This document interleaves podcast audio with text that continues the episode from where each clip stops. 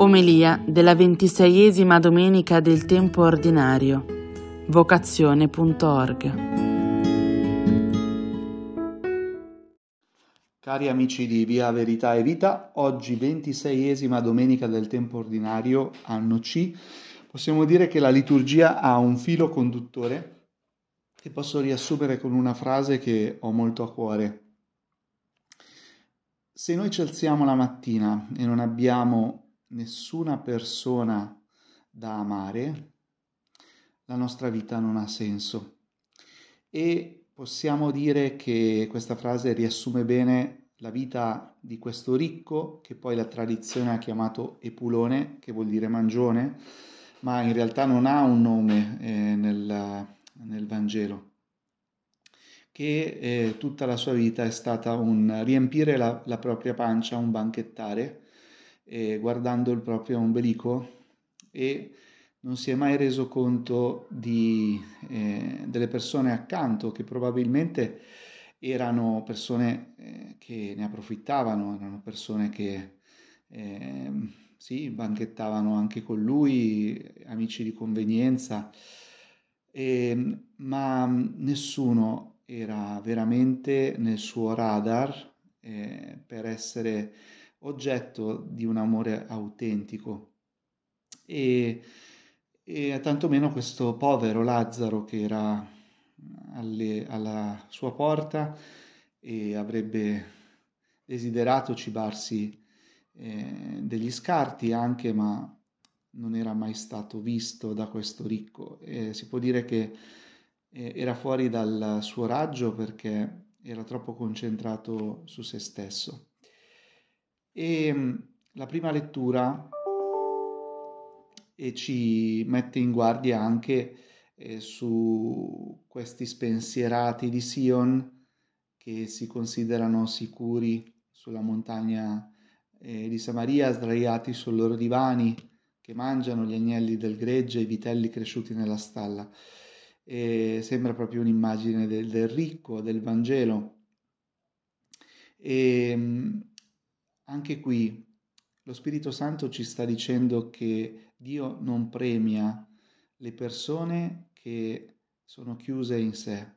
Lo Spirito Santo non premia le persone che pensano solo al proprio interesse e prima o poi eh, la stessa natura, eh, lo stesso modo di agire di queste persone le rende profondamente triste, cadono, tristi, cadono in un baratro eh, di, di, solitudine eh, enorme.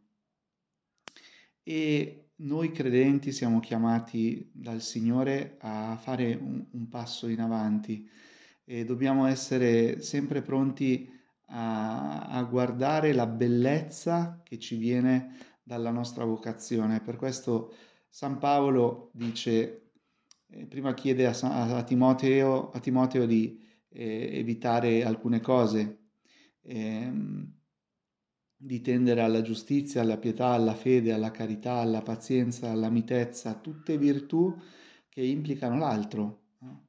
e, ehm, e di combattere la buona battaglia della fede. È molto più faticoso, è molto più facile sedersi su un banchetto e, e banchettare, no? Ma eh, queste sono le cose che riempiono veramente l'animo umano eh, perché il Signore ci ha creati eh, non per rimanere rinchiusi in noi stessi, ma per interagire come la Trinità in una spirale d'amore continua che ci fa uscire da noi stessi per eh, guardarci nell'altro, arricchirci nell'altro e per raggiungere già qui su questa terra eh, la vita eterna. Poi Paolo dice eh, davanti a Dio che dà vita a tutte le cose e a Gesù Cristo che ha dato la sua bella testimonianza davanti a Ponzio Pilato di donazione, eh, ti ordino di conservare senza macchie in modo irreprensibile il comandamento. Qual è questo comandamento? Il comandamento dell'amore, eh, ad esempio di Cristo.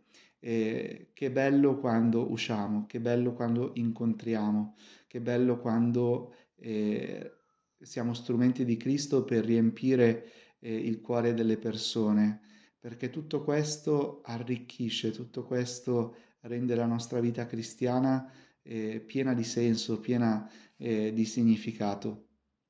Allora, ehm, il Re dei Re, Signore dei Signori, solo che possiede l'immortalità e abita una luce inaccessibile, eh, nessuno fra gli uomini lo ha mai visto né può vederlo, eh, però sì lo possiamo sentire, lo possiamo sperimentare nel nostro cuore, ci guidi verso questa strada, ci strappi da eh, quell'indifferenza, ci strappi da quell'apatia eh, che è morte per condurci alla vita, alla vita vera in Cristo Gesù.